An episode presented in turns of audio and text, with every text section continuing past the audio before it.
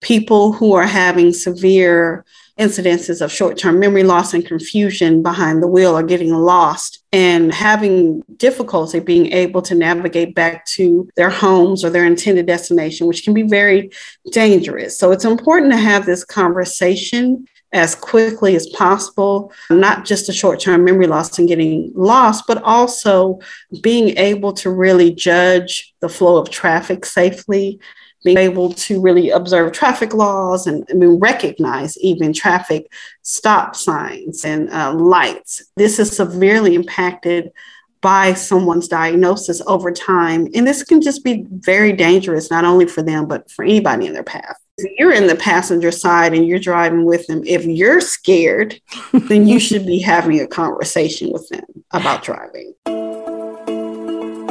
Welcome to Aging in Style with me, Lori Williams. I'm an optimist by nature, and I believe you can follow your dreams at any age. My grandmother's journey with dementia ignited a passion in me to work with seniors. I've spent the past 13 years learning about seniors and aging. In my mid 50s, I followed my own dream and founded my company where I use my expertise to help seniors locate housing and resources. On this podcast, we cover all aspects of aging Join us each week to meet senior living experts and inspirational seniors who are following their dreams. The fact is, we're all aging, so why not do it in style? Hi, welcome to today's episode of Aging in Style with Lori Williams. Today we are talking uh, about a very hot topic. This is driving and dementia or Alzheimer's. And when is it time to take the keys away? We get so many calls with people asking that question, not wanting to have that conversation. So today's guest is going to help us with some answers to that and some good ideas and some strategies that we can implement. Today's guest is Tanisha Tyler Carr. She's been with us before. She is the Programs and Services Coordinator with Alzheimer's Association, Dallas and Northeast Texas chapter. Um, Tanisha has a bachelor's degree in applied behavioral analysis with a minor in dispute resolution at the University of North Texas of Denton. Tanisha has been with the association since 2012, and she works primarily with caregivers and individuals with the diagnosis as a care consultant. And in her role as a consultant, she provides a one on one care planning, crisis management, and information and referral for families affected by Alzheimer's disease and other related dementia. So she is the perfect person to help us with this today. Thank you so much, Tanisha. I'm so glad you joined us. Thank you so much for having me. Sure. This topic about driving comes up all the time. And I actually had a conversation yesterday with the family I've been working with. Sweet, sweet daughter. Her dad has dementia and he lives in his own home and he does not want to move. He does not want to stop driving. And yesterday he went for a drive and got lost or he he parked and went into some building and could not find his car. And he was I, I don't know how long he was searching for his car but eventually he called the police and they came and they brought him home and they contacted his daughter to let her know that he had lost his car. And so that has motivated her into realizing it is time that something bad could happen to dad. So it's time to really look into it's time to maybe make a move with him, but definitely time to give up driving. So let's talk about that. Let's talk about why we need to take the keys away, as hard as that is. What are the reasons why we need to take those keys away and have that conversation? Right. Well, I, I think it's just really important to really understand when someone has a diagnosis of Alzheimer's or another type of dementia, um, you know, eventually this is going to be something that they're just not going to be able to do safely as much as they'd like to. 70% of people who have a diagnosis of Alzheimer's or another type of dementia will wander at some point in time. And when we say wandering, that means getting lost or stepping away from their environment without the ability to really safely retrace their steps and get back to their original destination. And this can happen at all stages, it can happen in various ways. Specifically, when we're talking about driving, we see these silver alerts all the time. People who are having severe incidences of short term memory loss and confusion behind the wheel are getting lost and having difficulty being able to navigate back to their homes or their intended destination, which can be very dangerous. So it's important to have this conversation as quickly as possible, uh, not just the short term memory loss and getting lost, but also uh, being able to really judge the flow of traffic safely. Being able, able to really observe traffic laws and I mean, recognize even traffic stop signs and uh, lights. This is severely impacted by someone's diagnosis over time. And this can just be very dangerous, not only for them, but for anybody in their path. Mm-hmm.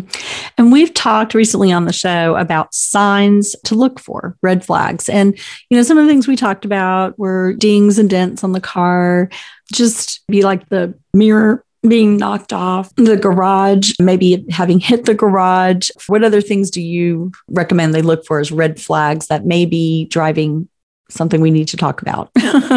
well, definitely uh, getting very lost in familiar places where it's just really taking them a long time to navigate to go visit a friend's house or go to the store, just go to different things that they do, go to work, different activities that are on the day to day routine, having trouble really navigating, getting to and from, it's taking a longer time also just increase anxiety and confusion when we're in traffic, especially rush hour traffic or busy intersections.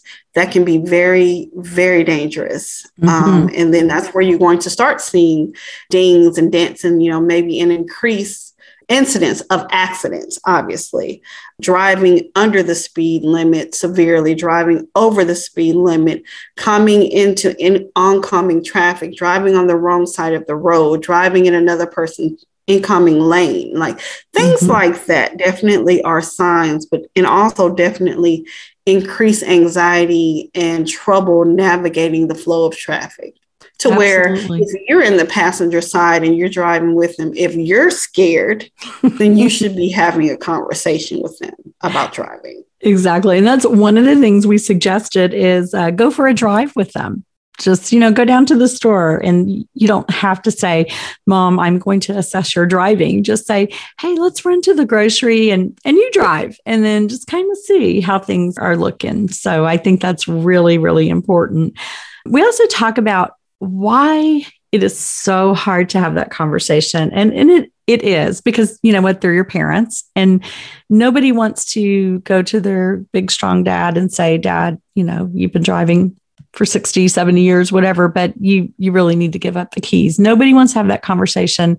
And, and, you know, as we've talked about, it's that last piece of independence to be able to drive and take yourself wherever you need to go. So it just makes it that much more difficult. So, what are some ways that we can start those conversations? And I know that on your website, there's a great um, site to go to. So, I want you to tell mm-hmm. us about that. You referenced the website. The website is alz.org forward slash driving.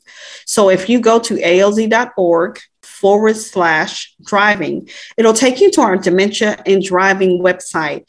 And uh, it does just that, like you just asked me how to have that conversation. This page goes over how to have that conversation, planning ahead, signs of unsafe driving, what to do if the conversation goes well, what to do if the conversation doesn't go well.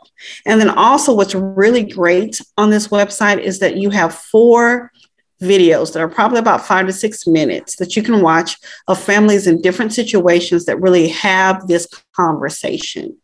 And I think it's great because these are all different situations. Features a person who's living with a diagnosis, it, talking to their children um, in the early stages about a driving contract and just concerns as time progresses so that they're willing to give up the keys. That's obviously idea but you know it doesn't always happen.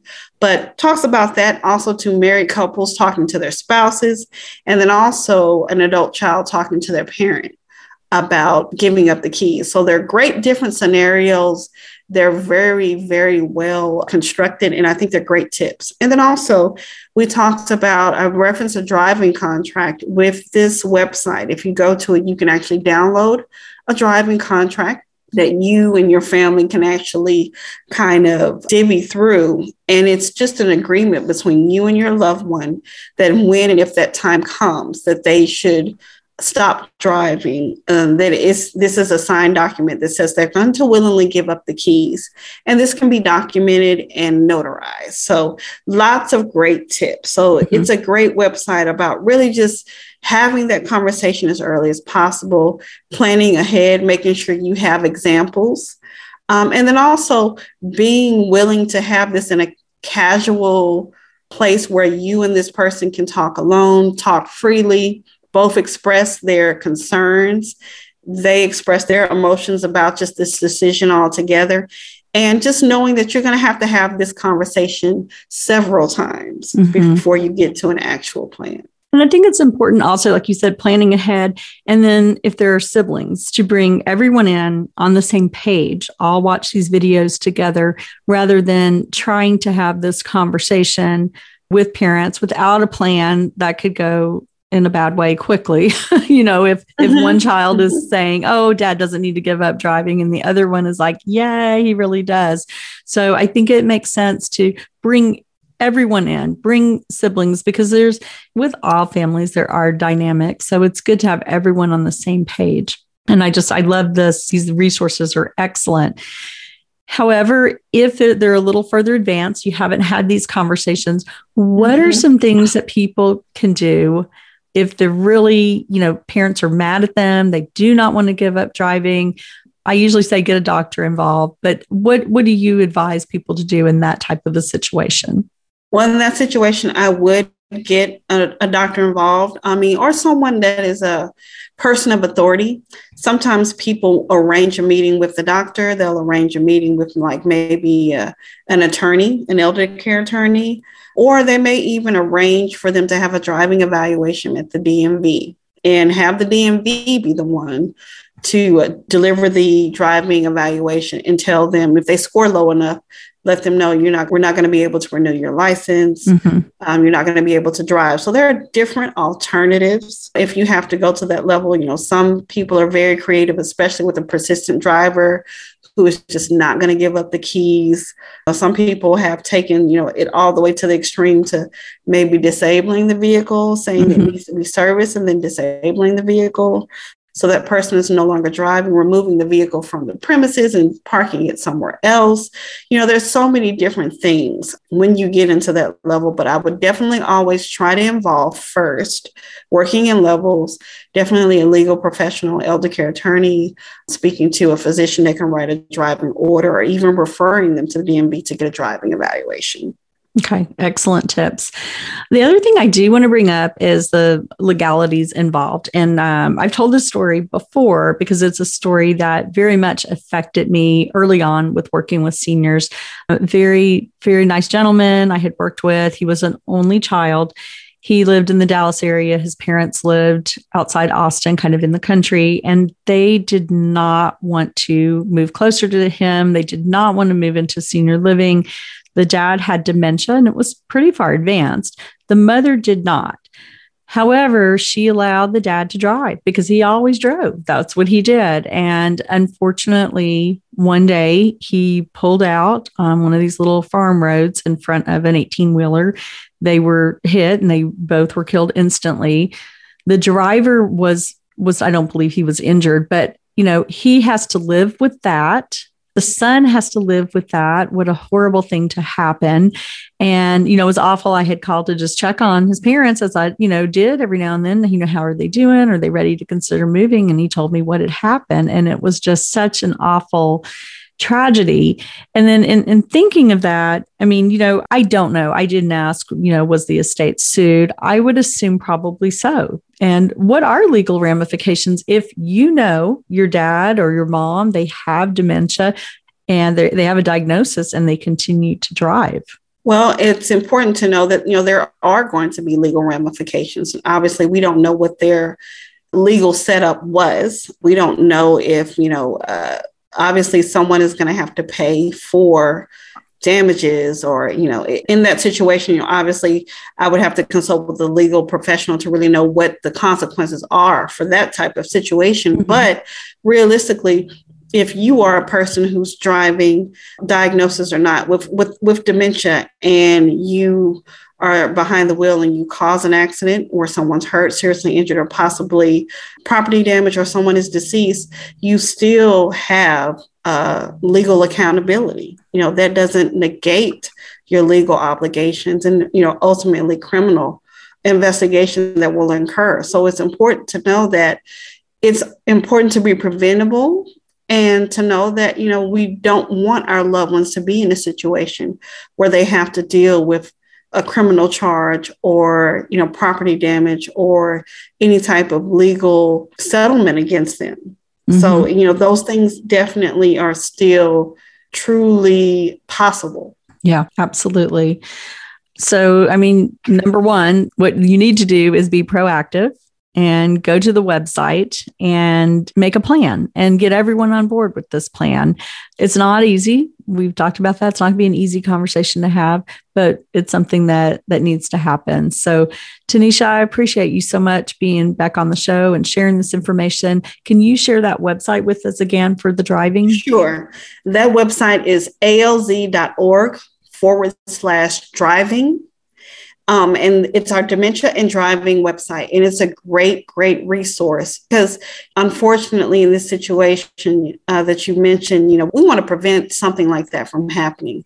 But it's important that you shared that because people need to know that, you know, these things can happen. And uh, without intervention, you know, these things can happen and it can be devastating for everyone. So we just want everyone to be safe. And if you're in this situation and you really need help on how to have this conversation and really even need referrals as to what to, you can do to be preventative, go to alz.org forward slash driving. You can also call our helpline, our 24 7 helpline, where you can talk to an Alzheimer's staff like myself that can help you navigate through this at 1 800 272 3900.